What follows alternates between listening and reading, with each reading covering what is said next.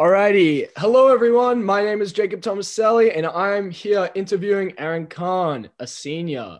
First of all, what are things that you will remember about MIHS? I mean, it's going to be hard to forget. First of all, just the spirit of everyone in the community, and also just how welcoming everyone was. I don't know if you know this, but I was completely new to the island when I came here as a freshman. No, I didn't. And immediately I was welcomed by everyone here.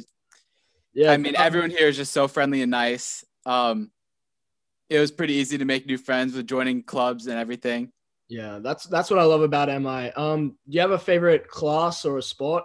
You and I play the same sport, but you got anything particular that you like love about MI besides like the people? I mean, as much as I love the water polo program, I do want to talk about the band program because I've had some amazing experiences with them, from being able to march down in Pasadena to being able to go onto CenturyLink Field. I mean, some of the memories I made with that program, just absolutely unforgettable. That sounded amazing. So what's next after high school? Do you have any plans, college, maybe gap year, or just anything else? I plan on going to college down at University of California, San Diego. I'm really excited about that.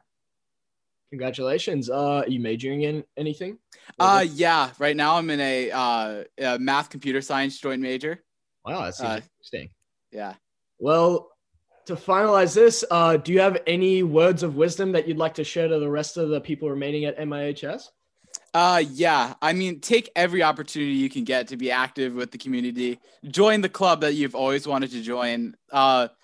Everyone here is so friendly and welcoming. Even if you're bad at something, like even if you're not the best, they'll always welcome you. They'll push you to do your best. They'll support you no matter what.